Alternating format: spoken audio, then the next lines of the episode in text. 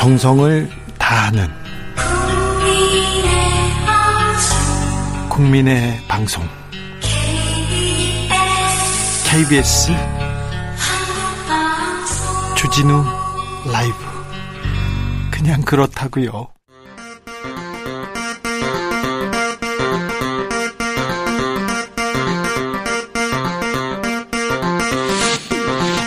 주진우 라이브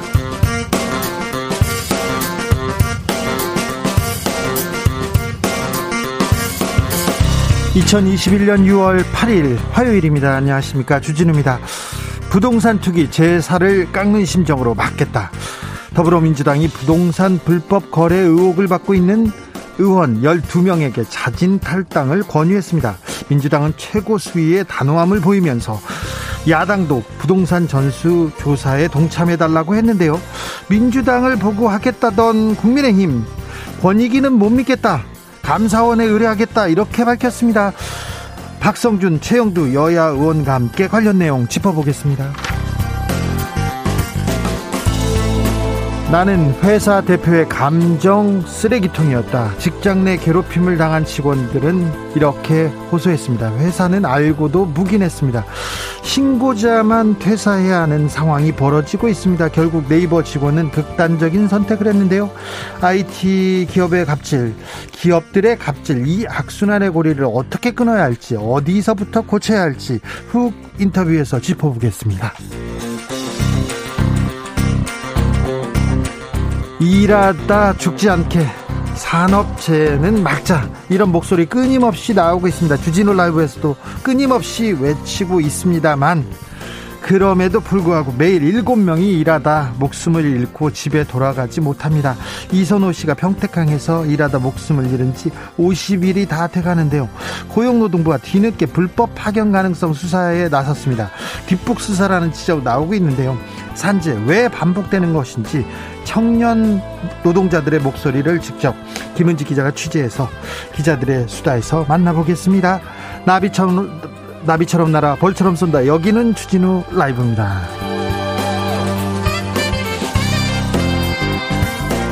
오늘도 자중자의 겸손하고 진정성 있게 여러분과 함께 하겠습니다. 윤서영님께서 주 기자님 어설픈 발음 중독성 있고 재밌어요 얘기합니다. 이 얘기 이 문자를 읽다가 제가 품 해가지고 또 또 또또 어설퍼졌습니다. 죄송합니다.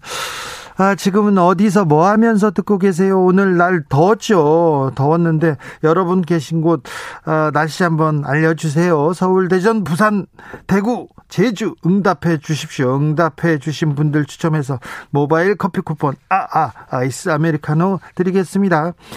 샵 9730 짧은 문자 50원 긴 문자는 100원입니다. 콩으로 보내시면 무료입니다. 그럼 주진우 라이브 시작하겠습니다.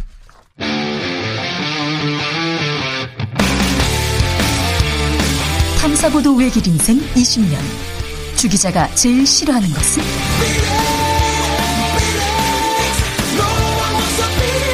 이 세상에서 비리와 부리가 사라지는 그날까지.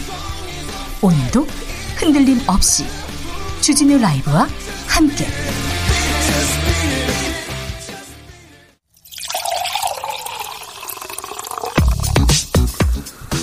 진짜 중요한 뉴스만 쭉 뽑아냈습니다. 줄 라이브가 뽑은 오늘의 뉴스 주스. 정상근 기자 어서 오세요. 네, 안녕하십니까?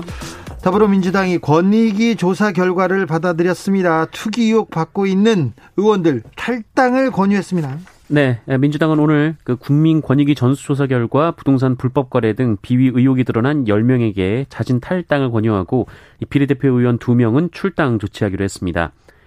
아, 비례대표 의원은 탈당하면은 의원직이 어 이렇게 되는데요. 출당을 하면 의원직이 유지가 됩니다. 어떤 어떤 분들이죠? 네, 12명은 부동산 명의 신탁 의혹을 받고 있는 김주영, 김회재, 문진석, 윤미향 의원, 그리고 업무상 비밀을 이용한 의혹을 받고 있는 김한정, 서영석, 임종성 의원, 이 농지법 위반 의혹을 받고 있는 양희원영, 오영훈, 윤재갑, 김수홍, 우상호 의원입니다. 아, 민주당 고용진 대변인은 뭐 이미 나왔던 내용이거나 경미한 사안도 있었고 제대로 된 소명 절차가 생략된 것도 있었다라면서 이 수사 결과가 나올 때까지 기다리는 것이 통상적 절차지만 이 부동산 투기에 대한 국민적 분노가 너무 크다라고 밝혔습니다.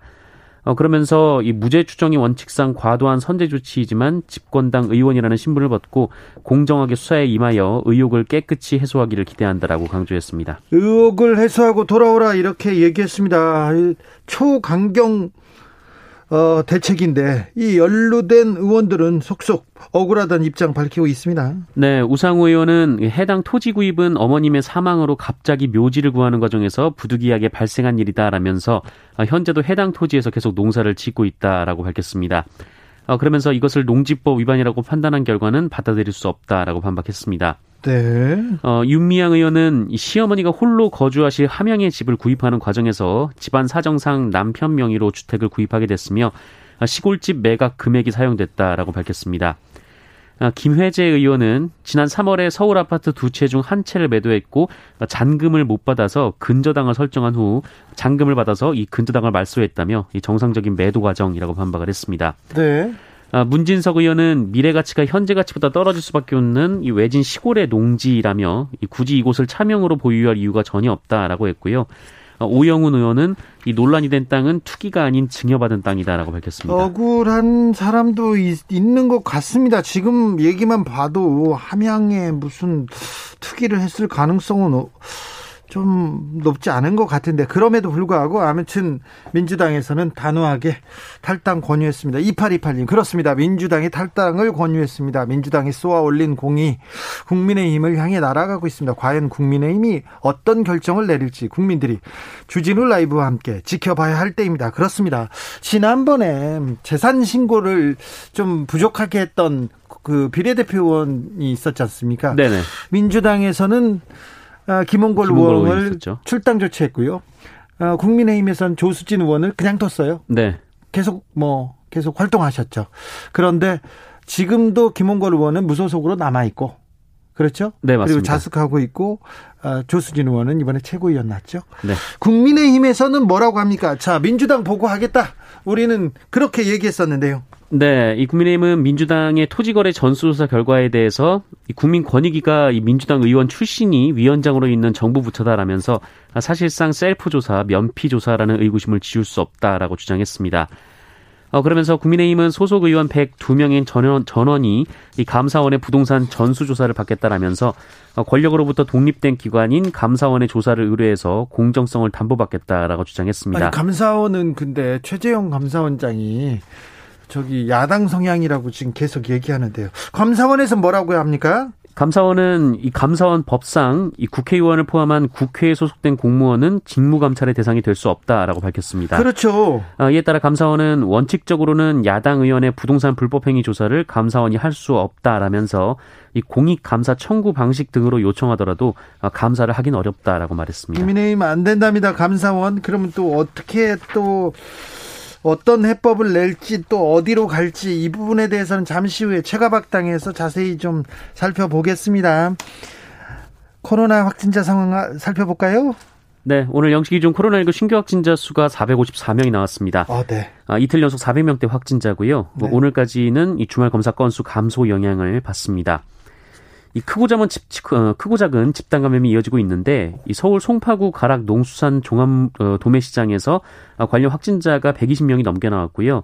경기도 화성시의 유치원 및 어린이집에서 11명, 수원시의 한 교회에서도 41명의 확진자가 나왔습니다. 자, 백신 접종 상황은 어떻습니까? 네, 백신 접종이 빠르게 이어지고 있습니다. 누적 접종자가 1, 어, 천만 명을 넘었는데요. 네. 이 코로나19 예방접종 대응 추진단은 그 1, 2차 합계 누적 접종자 수가 1,073만 8,089건이라고 밝혔고요.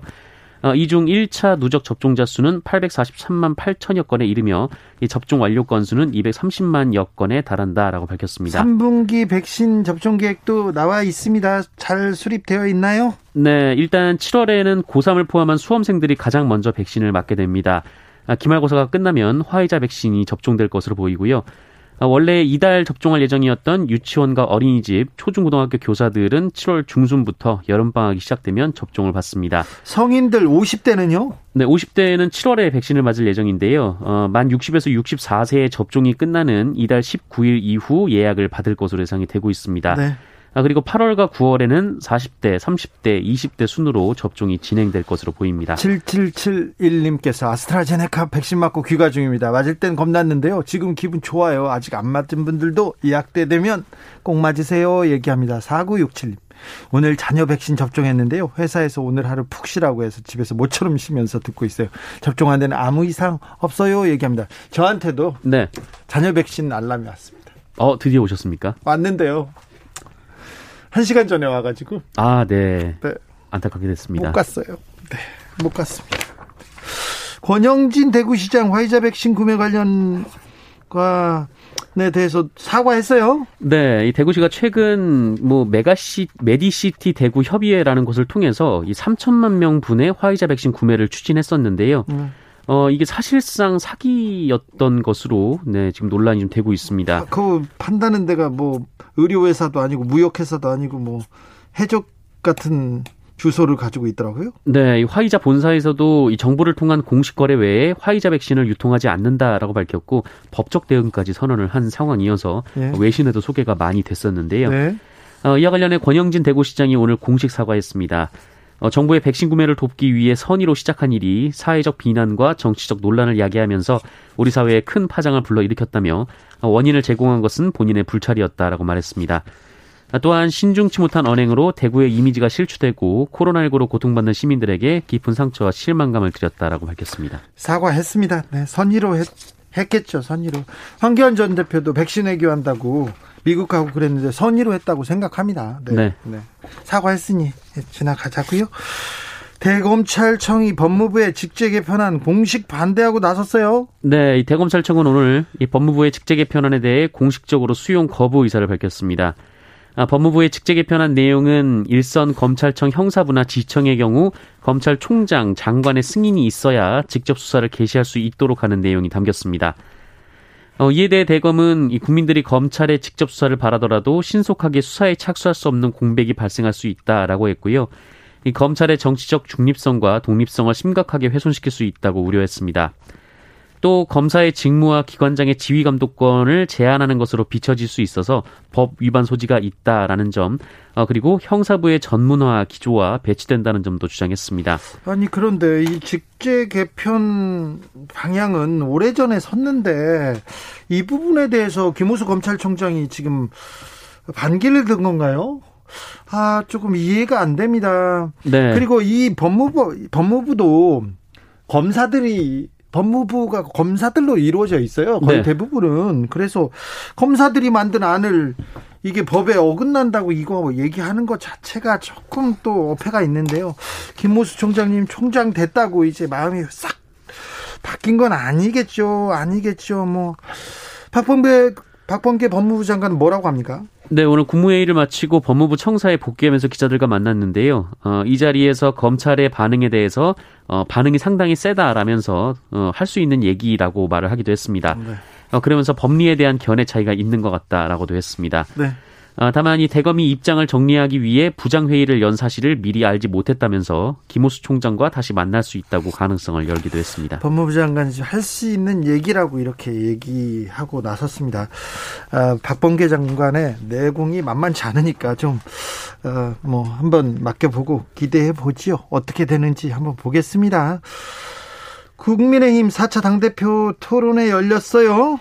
네, 지금 토론회가 열릴 때마다 이 예비 경선에서 1위와 2위를 차지한 그 이준석 후보와 나경원 후보가 정면으로 맞붙고 있는데요. 아유, 감정 싸움이 대단합니다. 네, 오늘도 나경원 후보는 이준석 후보에게 합리적인 의심을 무조건 네거티브 프레임으로 주장한다며 아, 이런 태도는 리스크가 될 수 있다, 그 위험이 될 수 있다라고 지적했습니다. 예. 아, 이에 이준석 후보는 이른바 이준석 리스크는 머릿속에만 존재한다라며 이 나경원 후보가 원내대표 시절 이 지지하지 않는 국민들을 뭐 달 X라고 하신 분이 망상을 막말이라고 하면 어떡하느냐라고 받아쳤습니다. 그랬더니요.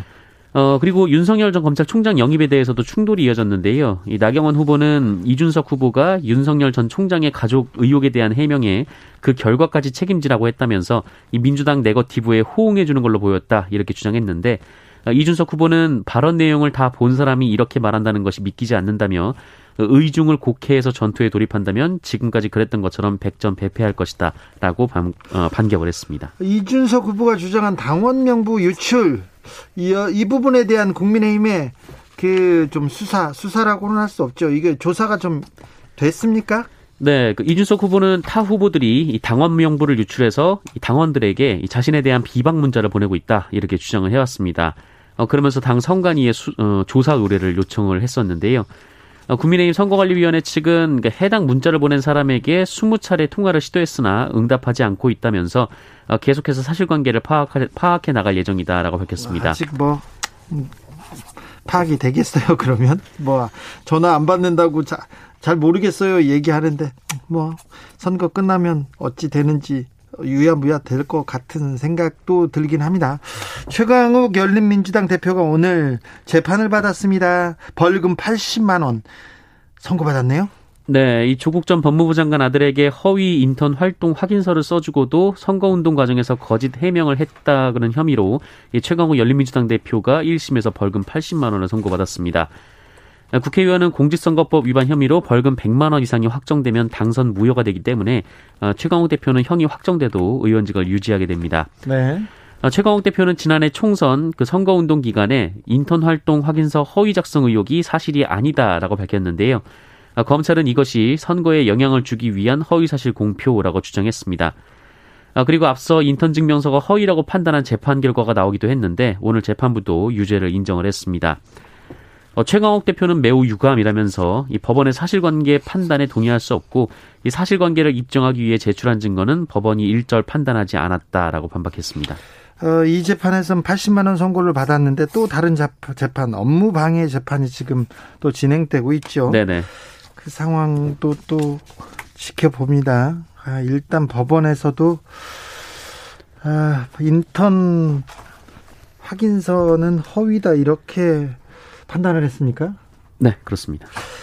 세월호 특검이 수사에 나섰습니다. 서해 해경청 압수수색해서 좀 속도를 높이고 있습니다. 네, 세월호 참사 증거 조작 의혹을 수사 중인 이현주 특별검사팀이 서해 지방 해양경찰청과 목포 해양경찰서 등을 압수수색하면서 본격적인 수사에 나섰습니다. 어제 오전 11시부터 압수수색이 시작이 됐고 서해 해경청은 오후 9시 반 정도까지 목포 해경은 오후 7시쯤까지 진행이 됐다고 합니다. 네. 이 특검팀은 압수수색을 통해서 세월호 참사 당시 해경이 세월호 DVR을 수거하는 모습을 찍은 영상과 일지 등 관련 자료들을 확보한 것으로 알려졌습니다. 세월호 특검에 대한 특검의 수사에 대해서도 저희가 좀 더 집중하겠습니다. 공군에서 벌어진 불법 촬영 어, 사건이 있었지 않습니까? 네. 근데 수사에 나섰던 군 경찰이 오히려 피해자를 성희롱했다는 주장이 나왔습니다. 네, 이 얼마 전 공군 제19 전투비행단에서 군사경찰 소속 하사가 그 여군 숙소에 침입해서 불법 촬영하는 사건이 있었다 이렇게 소식을 전해드렸었는데요. 폴더를 만들어 가지고 지금 착착착착 저장해놨다는 거 아닙니까 이런 걸? 그렇습니다. 예. 이 폴더가 드러나기도 했는데 그 이를 수사하던 19 전투비행단 군사경찰이 가해자를 옹호하고 도리어 피해자를 성희롱했다는 주장이 제기됐습니다. 어떤 주장이었어요?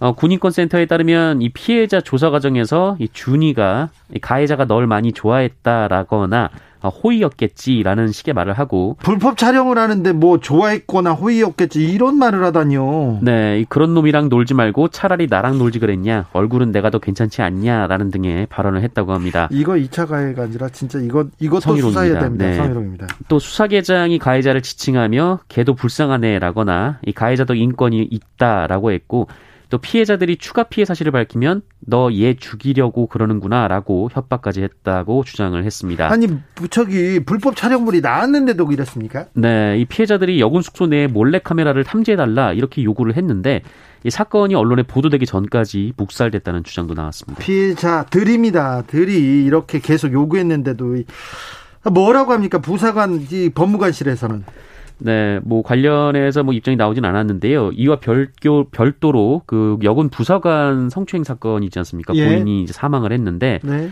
어, 당시 이 공군 본부 법무실에서 이 피해자의 얼굴을 자기들끼리 평가를 하고 이 피해자의 인적 사항을 공유했다라는 주장도 함께 제기가 됐습니다. 네. 어, 유족 측은 국선 변호인이 피해자의 신상을 누설했다고 주장했는데요. 네. 해당 국선 변호인은 신상 유출은 사실 무근이라며 해당 내용을 보도한 MBC 기자를 고소하겠다라고 밝혔습니다. 전투비행단 소속 군사 경찰 이 부분도 예, 성희롱 이 부분도 수사에 나서야 합니다. 칫솔에 곰팡이 제거제를 발라서 남편 남편을 해치려 한 아내가 있었습니다. 네. 집행유예 받았습니다. 네, 대구지법은 오늘 이 화학물질로 남편을 해치려고 한 혐의로 40대 여성 A 씨에게 징역 1년 6월에 집행유예 3년을 선고하고 120시간의 사회봉사를 명했습니다. 어, A 씨는 지난해 2월에서 4월 그 남편 B 씨가 출근한 뒤 10여 차례에 걸쳐서 곰팡이 제거제를 칫솔 등에 뿌리는 등그 남편을 해치려고 한 혐의로 재판에 넘겨졌었습니다. 어, A 씨는 이 녹취록 등 일부 증거가 위법하게 수집됐기 때문에 증거 능력이 없다라고 주장했습니다만 재판부는 해당 증거 수집은 정당방위에 해당한다며 받아들이지 않았습니다. 예. 네, 그리고 A 씨의 범행은 B 씨가 출근하면서 이 녹음기와 카메라를 몰래 설치하는 바람에 들통이 났는데요. 어, 이후 위장 통증을 느낀 B 씨가 안방 화장실에 이 평소 보지 못한 곰팡이 제거제가 있고 칫솔에서 그 냄새가 나는 것을 이상하게 여겨서 결국 덜미가 잡혔습니다. 예. 어, 그리고 남편 B 씨는 A 씨의 통화나 대화를 녹음한 혐의로 기소가 됐는데 무죄를 받았고요. 이 아내가 잠든 사이 카카오톡 내용을 몰래 본 혐의는 벌금 100만 원으로 선고가 유예됐습니다. 네. 칫솔 아유 무서워 왜 이렇게 무섭죠 저는? 네. 네. 정상근 기자는 안 무섭죠? 아 저는 뭐 무섭지 네. 않습니다. 나만 무서운 걸로. 네. 네. 어, 한일 월드컵 4강 신화를 쓴 유상철 선수 투병 중에 별세했습니다. 네, 어, 2002년 한일 월드컵 4강 신화의 시작을 알렸던 이 폴란드전에 쐐기골을 넣은 사람이 바로 네. 유상철 전 인천 유나이티드 감독입니다. 네. 예, 한국 축구 역사상 최고의 멀티플레이어로 꼽히고 있는데요. 네. 예, 안타깝게도 네, 췌장암 투병 끝에 세상을 떠났습니다. 감독으로도 훌륭하셨어요? 네, 그렇습니다. 그 어제 오후 7시쯤 이 서울 아산병원에서 눈을 감았는데요. 고인은 울산 현대와 요코하마 마리노스 등 한일 한일을 오가면서 프로팀을 거쳤고 어디에든 최고의 활약을 펼쳐오다가 2006년 울산에서 은퇴를 했습니다. 10여 년 동안 그 국가대표로 이렇게 활약하면서 2002년에 국민들한테 큰 선물을 주기도 했죠. 유상철 선수 당신 때문에 행복했다는 얘기, 감사하다는 얘기 드리고 싶습니다. 감사합니다. 주스 정상근 기자와 함께 했습니다. 감사합니다. 고맙습니다. 여러분의 계신 계신 곳 날씨가 어, 덥다는 얘기 계속 나오는데요. 8122님 여기 대구입니다. 오늘 날씨 완전 사우나입니다. 33도 아직 시작도 안 했는데요. 얘기합니다. 서울도 32도는 된 것 같은데요. 서울도 더웠는데 대구 33도면 아직 좀 서늘한 거 아닌가 생각도 해봅니다. 6522님 여기는요 제주 김녕 쪽입니다. 김녕 쪽이 제주에서 어느 쪽이죠? 서귀포 쪽인가? 잘 모르겠습니다. 이슬비 내리는 흐린 날씨입니다. 제주에는 비가 오는군요. 아, 3343님. 충남 아산입니다. 여기는 좀 흐리네요. 주진우 라이브 듣기 딱 좋은 분위기입니다. 조금 흐린다. 아, 뜨겁다. 그러면 주진우 라이브 듣기 좋은 날씨입니다. 3757님, 주진우 라이브 화이팅! 부산의 택시 기사입니다. 부산에서 차의 온도계가 30도까지 올랐다고 하네요. 와, 에어컨 팡팡 틀고 운행합니다. 최진우 라이브 화이팅 얘기합니다. 주진우입니다. 네. 최진우든 주진우든 상관없습니다. 네. 어, 95 90, 아니죠. 여기는 97.3입니다. KBS 1라디오. 네. 주진우 라이브입니다. 교통정보센터 다녀, 다녀오겠습니다. 김한나 씨. 주진우 라이브.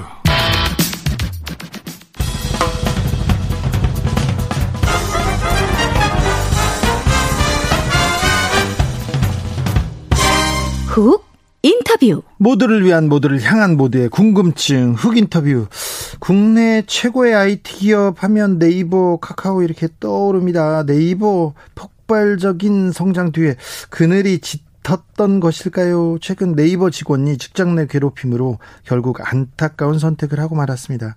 업무는 과도하고 상사의 언행, 언행은 모욕적이었습니다. 야근은 일상이었고요. 피해자는 회사에 몇 차례 호소했어요. 하지만 회사는 묵인했습니다. 그냥 묵살했습니다.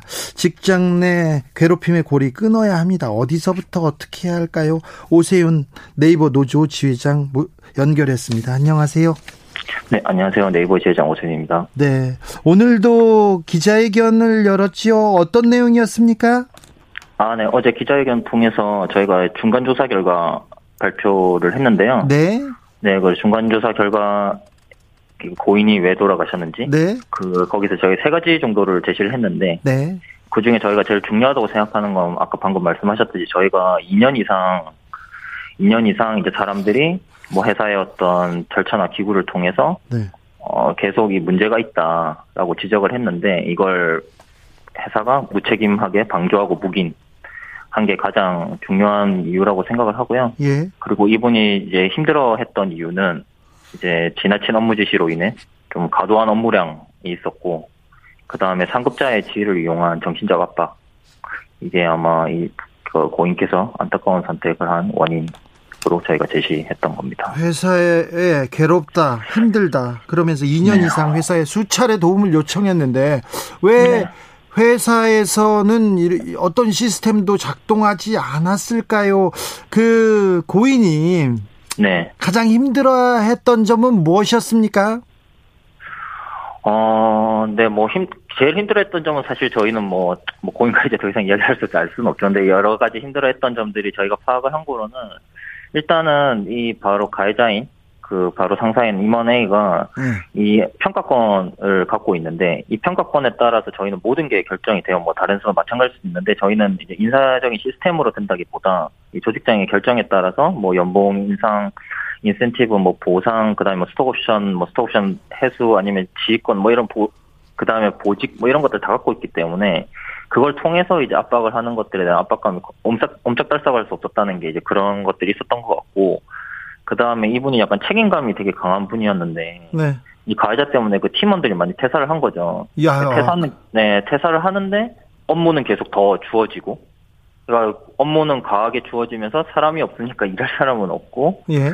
그리고 뭔가 부당한 그러니까 이게 도저히 이 기간 내에 할 수 없는 어떤 업무 지시라든지 아니면 뭐 원래 개발인데 기획 업무를 하라고 한다든지 그다음에 이분이 이제 여럿이 있을 때도 모욕적인 언행들을 좀 많이 겪었거든요. 아, 네. 아마 1대1로 있을 때는 더 심했을 것으로 추정이 되고, 뭐 그런 것들과, 그리고 주위에서 이제 아무리 문제 제기를 되지 않다 보니, 학습된 무기력이라고 하잖아요. 네. 그런 것들이 아마 제일 힘들지 않았을까.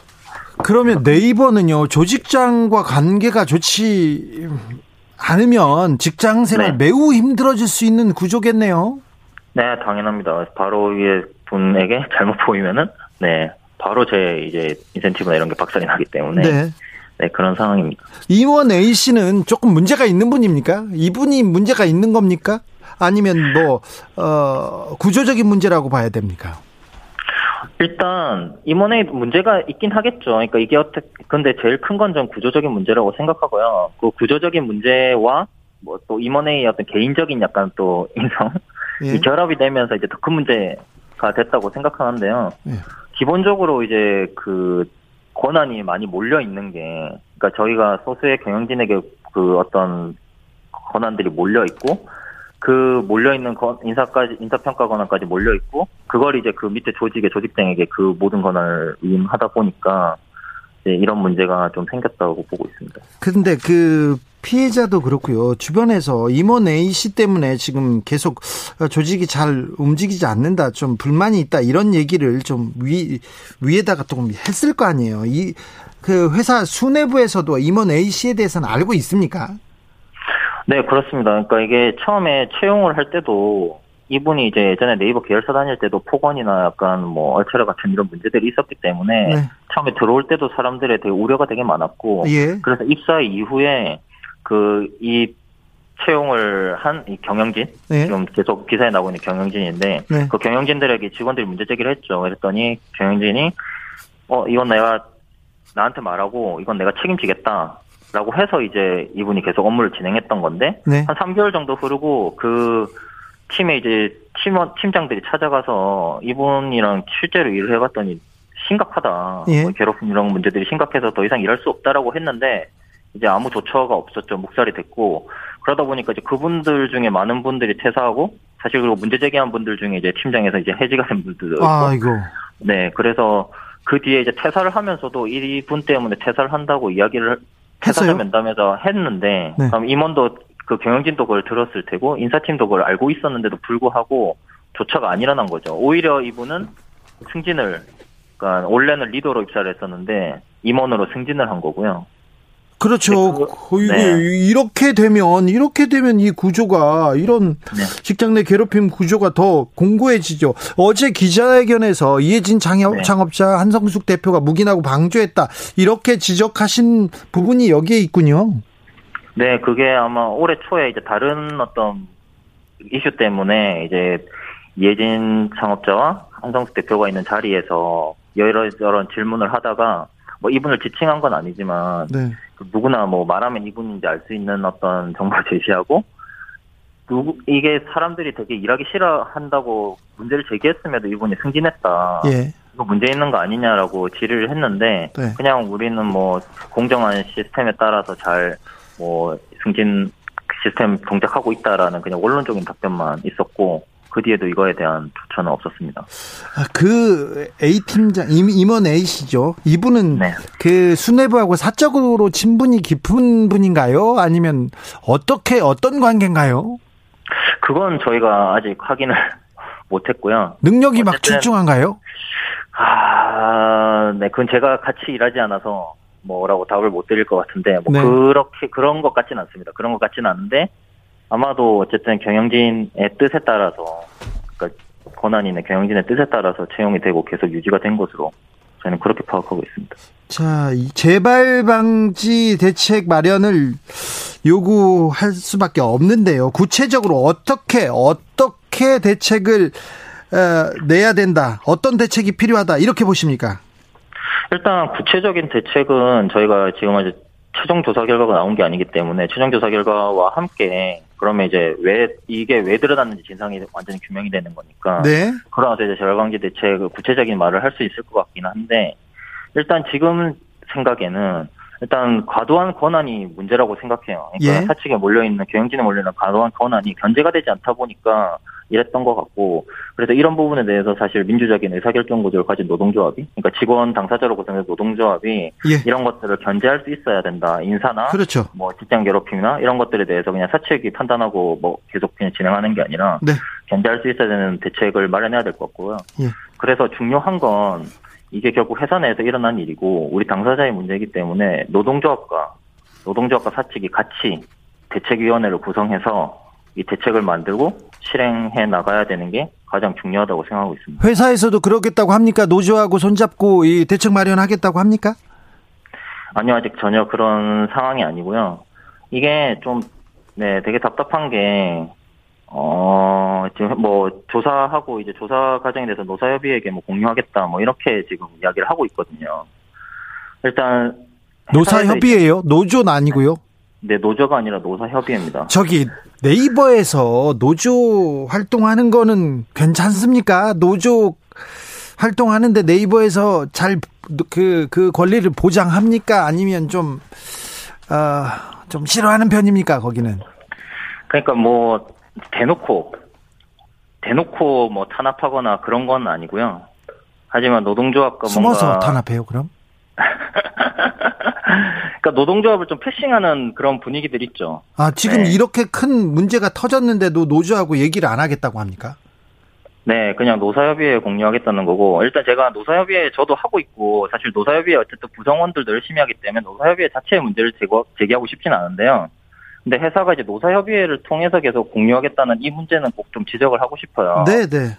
사실 노동조합이라는 게 있으면 교섭권을 갖고 교섭을 통해서 뭔가 뭔가 당연히 노동조합과 사측의 생각이 다를 수 있지만 또 다르기 때문에 갈등이 불거지더라도 대화를 통해서 합의를 이뤄가는 과정이 어떻게 보면 이게 진짜 완전한 소통의 과정이잖아요. 그렇죠. 근데 그렇게 안 하고 이제 이 문제가 불거진 것도 사실 네. 회사는 네. 언제나 그냥 우리가 알아서 잘한다. 네. 알아서 잘하겠다는 태도예요. 사실 알아서 잘했으면 이런 일이 불거지지 않았겠죠. 그렇죠. 안, 안, 네. 안 그렇죠. 이 렇게 큰 피해가 생겼지 않습니까? 그렇죠. 근데 노사협의회는 사실 그냥 의견을 듣고 결정은 회사가 그냥 알아서 하는 거잖아요. 예. 그러니까 여전히 계속 회사가 알아서 결정하겠다는 거예요. 해, 조사도 회사가 알아서 하고 알아서 할 테니 그냥 뭐 노조는 가만히 있어라. 노동자들은 네, 가만히 있어라. 네. 네.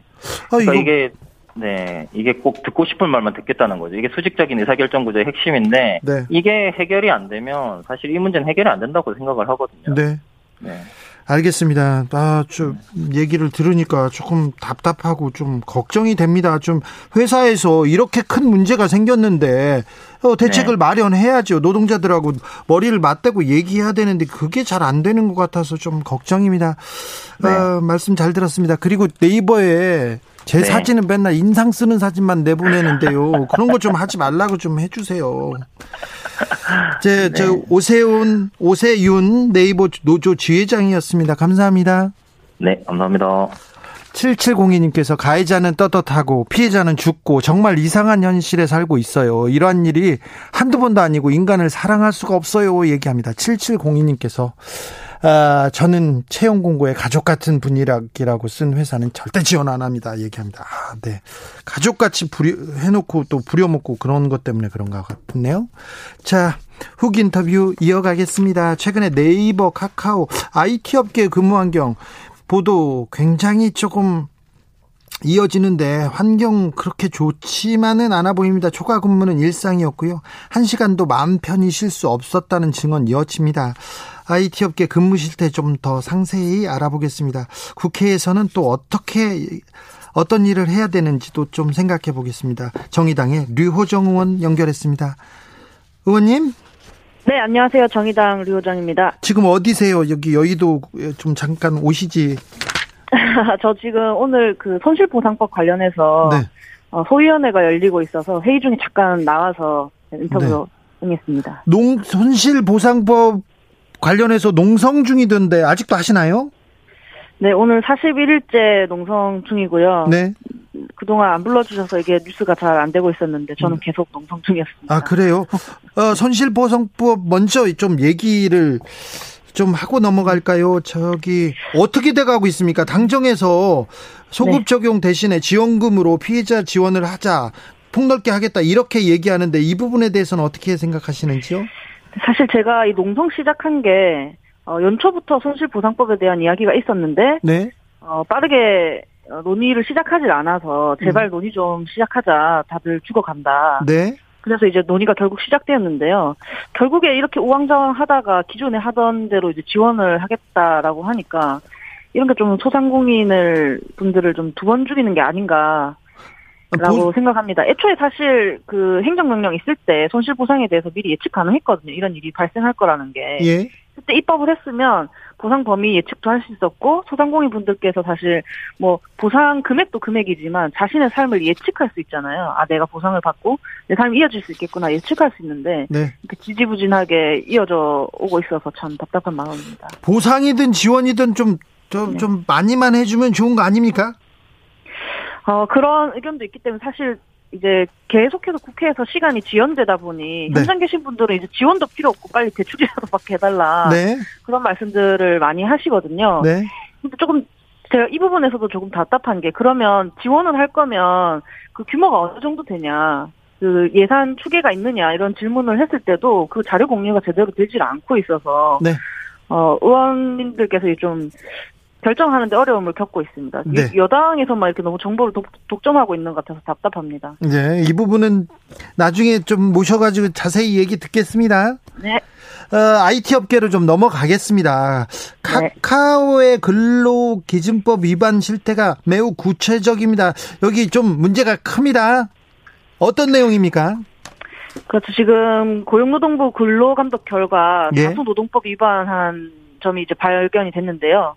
우선 노동자 116명에 대해서 1억 2천만 원이 넘는 임금 체불이 있었습니다. 카카오에서요? 네. 그렇게 돈 많은 회사였어요? 그러니까요. 퇴사자분들의 또 하나인 거기도 하고 조사 기간도 좀 1년에 한정돼 있고 또 게다가 본사 한정이거든요. 네. 그래서 아마 추가 조사를 하면 더 많이 드러날 것으로 보이고요. 돈을 안 줘요? 그 리고 더 있습니다. 주 52시간 노동시간 상한제 위반도 예. 했고요. 임신기 노동자에 대한 연장 노동 시행을 한 것도 있고요. 뭐 성희롱 예방 교육 미수 같은 다양한 노동법 위반이 있었습니다. 다양하네요. 돈을 안 네. 주고 임신기의 노동. 아 이거는 좀 문제가 있는 것 심각한 문제죠. 네. 예. 어, 고용노동부에서 근로감독을 나간다는 것 자체가 여기가 좀 문제 사업장이라는 건데요. 카카오 직원들은 굉장히 근로감독 해달라고 하면서 여러 내용을 호소한 것 같습니다. 네, 사실 그 이전에 블라인드라는 그 익명 어플이 있거든요. 예. 직장인들이 예. 사용하는 그곳에서 어, 한 카카오 분께서 직장 내 괴롭힘 등을 토로하면서 유서로 보이는 그런 글을 쓰셨거든요. 네. 그래서 이제 직원분들께서 많이 분노하시고 행동에까지 나서게 된 것 같습니다. 네. 음. 인사평가 과정이 아까 네이버에서 보니까 어, 인사평가를 위해서 팀장이 하거나 그 윗사람이 하기 때문에 아무것도 못하는 좀 그 잘못이 있어도 이렇게 저항할 수 저항이 아니죠. 어, 권리를 주장할 수도 없는 그런 상황이라고 하던데 카카오도 비슷합니까? 인사평가 과정이? 네, 카카오나 어, 뭐 어디든 인사평가 과정이 있는데 카카오 같은 경우에는 동료 평가도 문제가 됐었습니다. 어, 함께 일하기 싫은 직원을 꼽아라라는 그런 성과 평가가 있거든요. 네. 그렇게 됐을 때 이제 극심한 스트레스로 인해서 그 아까 어플 이제 블라인드라는 앱에 네. 그런 글을 쓰게 된다든지 어 그런 문제들이 발생을 하나 문제가 이제 발생을 하는 건데 음. 일하기 싫은 직원을 쓰라는 것은 사실 직장 내 괴롭힘으로 볼 수 있습니다. 이런 조직 문화에서 제대로 된 직장 생활이 가능할 수 있을까 그런 생각도 들고요. 네. 또또 문제 제기를 또 상급자에게 평가를 했을 때 실명을 공개한다든지 네. 어떤 네. 사람이 이제 나에게 이렇게 불만을 썼는지 그런 부분들은 상당히 문제가 있죠. 아무 말도 못하게 하는 거죠. 말을 하라고는 했지만. 네. 아, 참. 의원님, 과거 IT 업계, IT 회사에 다니셨죠? 네, 그렇습니다. 그때도 업계에서 문... 4년 반 정도 다녔습니다. 그때도 문제점 지적하셨어요? 네, 지금도 계속해서 문제가 발생하고 있는 건데요. 아, 그때 지적한 문제가? 그렇죠. 사실 이제 공고사 부당 공고사직이라든지 장시간 노동이라든지 뭐 임금 체불이라든지 이런 문제는 사실 IT 업계의 자유로운 이미지와는 달리 네. 사실 이, 이런 문제들이 IT 업계의 디폴트 값이 아닌가 싶을 정도로 만연해 있는 상황이거든요. 네. 그래서 국회 와서도 계속해서 관련 입법을 진행하고 있습니다. 아, 그렇습니까? 네. 보통 IT 업계는 수평적이고 좀 자유롭고 능력을 존중하는 그런 조직 문화로 좀 알려져 있지 않습니까? 꼭 그렇지만은 않네요. 겉보기에는 이제 옷도 자유롭게 입고 다니고 뭐 염색도 하고 그래 보이지만 실제 네. 일을 해보면 어, 뭐, 재벌 대기업 흉내낸 그런 전통적인 노동 착취를 벗어나지 못하고 있는 거죠. 이런 것들에 대해서 벤처 정신이라고 포장을 할 게 아니라 그저 미성숙한 노동 문화고 그냥 근로기준법 위반일 뿐이다. 라는 점을 우리가 잘 생각하고 고쳐 나가야 한다고 생각합니다. 그렇죠. 회사라는 게 다 그래. 영혼을 갈아 놓는 거야. 이렇게 얘기한 걸로 이제 그, 그 지나칠 일은 아닙니다. 네이버, 카카오 등 거대 IT 기업 노동자들도 이렇게 호소를 하는 걸 보면 문제가 큰 것 같은데요. 국회에서는 의원님은 어떤 대책 준비하고 계십니까? 우선 국회에 발의되어 있는 관련 법안부터 처리를 해야 된다고 생각을 하는데요. 네. 저도 이제 포괄임금제 폐지법, 장시간 노동을 유발하거든요. 예. 임금체불 방지법, 부당 공고사직 방지법을 차례대로 발의한 적이 있습니다. 네. 왜냐하면 이게 그 IT 업계 같은 경우에 또 이직도 잦고요. 노조 네. 조직률도 매우 낮습니다. 그래서 자기 자신이 자, 그 자기 자신을 보호할 수 있는 수단이 더욱 적다고 할 수 있는데요. 네. 그래서 그 마냥 기업 문화에 기댈 수만도 없기 때문에 제도가 필요한 게 아닌가 생각하고 네. 그렇기 때문에 국회가 일을 해야 된다고 봅니다. 그렇죠. 9849님께서 동료 평가라는 건 나중에 자유로운 해고를 위해 쌓아놓는 회사의 꼼수입니다. 저희 회사도 그래요. 얘기합니다. 조성빈님께서는 회사에 제공하는 것은 절대적으로 노동력만이었으면 합니다. 내 생명, 내 건강, 내 영혼, 내 자아는 절대 제공하고 싶지 않습니다. 이런 호소가 있었습니다. 지금까지 류호정 정의당 의원 얘기 들었습니다. 감사합니다. 네, 감사합니다. 나비처럼 날아 벌처럼 쏜다. 주진우 라이브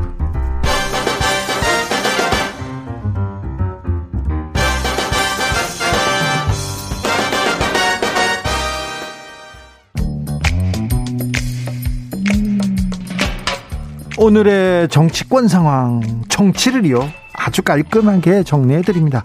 여당 야당 크로스 최과 박가와 함께 최과 박당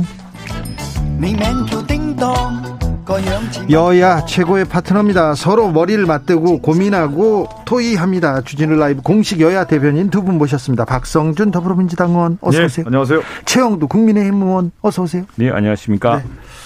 어, 국민의힘에서한테 묻고 싶습니다. 지금 민주당에서 국회의원 가족들 부동산 전수조사 딱 해가지고요. 12명 탈당 권유했습니다. 어떻게 보셨어요? 예, 우리 국회에서 여야가 무슨 정쟁을 하기 위해서 보통 뭘 하겠다 약속해놓고 잘 안 지키는데 네. 민주당이 지켰습니다. 아, 그 점은 예, 그 점은 높이 평가를 하고 최영도 의원님은 민주당이 잘하면 바로 잘했다고 해요. 당연히 그리고 저희들은 이제 사실은 처음에 이게 우리가 먼저 이제 전수조사를 제안을 했었죠. 그렇죠. 그렇죠. 했습니다. 했더니 어 민주당이 뭐 어, 그걸 국민권익위원회 별도로 하겠다 그랬어요. 저희들이 그래서 뭐라 그러냐면 국민권익위원회란 것은 국민들의 억울한 사정을 풀어주는 곳이지 국회 여당 국회의원들한테 면제부 주는 곳이 아니다. 이렇게 해서 저희들은 감사원으로 같이 하자 그랬는데 이제 저희들도 그 약속을 지켜야겠죠. 그것이 하고 이 사실은 그 당시 저희 감사원계 좀 늦어졌던 이유는 감사원의 경우는 이게 기관이 무슨 한꺼번에 하는 게 아니라 지금 야당만 하겠다고 할 경우에 좀 문제가 그 이걸 수용할 것인가에 문제가 있습니다. 그래서 당시 저희들은 감사원과 검찰이 참여하는 그러면 독립기구를 만들어서 하자 이런 제안도 했는데 어떤 식으로든 저희들도 이제 약속을 지키고 이 문제는 민주당이 지금 시작했던 부분 여야가 이제 이 점은 하나의 전통이 된 것 같습니다. 서로 약속했던 것은 지켜야죠. 이제 시간 네. 지난다고 적당히 넘어가지 않고 확실히 지킨다. 그래서 끝까지 그 책임을 묻는다. 이런 전통을 확립했습니다. 제가 이 당시에 그 원내대변인 최영진 대변인든지 네. 원내대변이고 저도 원내대변인인데 이 상황을 잘 알고 있는데 네. LH 이제 투기 의혹과 관련된 문제가 워낙 큰 문제였는데 문제가 불거지자 네, 불거지자 이제 야당에서 국회의원도 이제 전수조사라고 하는 카드를 내밀었습니다. 국민의힘이 먼저 냈죠. 예, 그렇죠. 국민의힘이 내, 니까 그러면 우리 집권 여당도 당연히 해야 된다라고 해서 네. 그러면 이제 조사 기관은 어디로 할 거냐에 대한 것이 상당히 옥신각신했는데 야당은 이제 감사원에서 해야 되는데 지금 현행법상으로는 감사원이 실제 국회의원을 조사를 할 수가 없습니다. 그러다 보니까 국회... 독립기관인 국민권익위원회에서 하는 것이 맞다라고 해서 그러면 네. 이것은 국민에게 신속하게 약속을 지켜야 된다라고 하는 여론이 강했습니다. 그래서 저도 그 당시에 우리 국회의원 174명에 대한 배우자 아, 직계 좀비속 부동산 거래 전수조사 내용을 조사받겠다라고 해서 저도 그 박강원 사무총장, 김영진 당시 수석, 저 이렇게 제출했던 상황이었거든요. 서약서를 서약서를 제출을 했고 그러면서 이제 국민권익위원회가 아주 독립기관으로 이제 조사를 해서 이번에 발표를 했는데 저희 당 입장에서도 상당히 이제 어려운 문제였죠. 이 문제는 그렇지만 국민의 눈높이로 봤을 때 부동산 투기와 관련된 부분에 대해서는 선제적인 조치를 해야 된다. 당연한 거 아니겠습니까? 예. 그리고 어, 공무원이라든가 또 지방위원들에 대해서도 부동산 투기와 관련해서 엄벌하겠다는 거고 뭐 세종시 특별 공급과 관련해서는 국정조사도 해야 된다 이런 얘기까지 나오는 입장에서 집권 여당인 민주당이 이 문제에 대해서는 철저하게 저희가 선제적 조치를 해야 되고 어, 선당 후사의 마음으로 이 문제를 어, 처리하겠다라는 의지가 지금 이번에 드러난 거라고 볼 수 있습니다.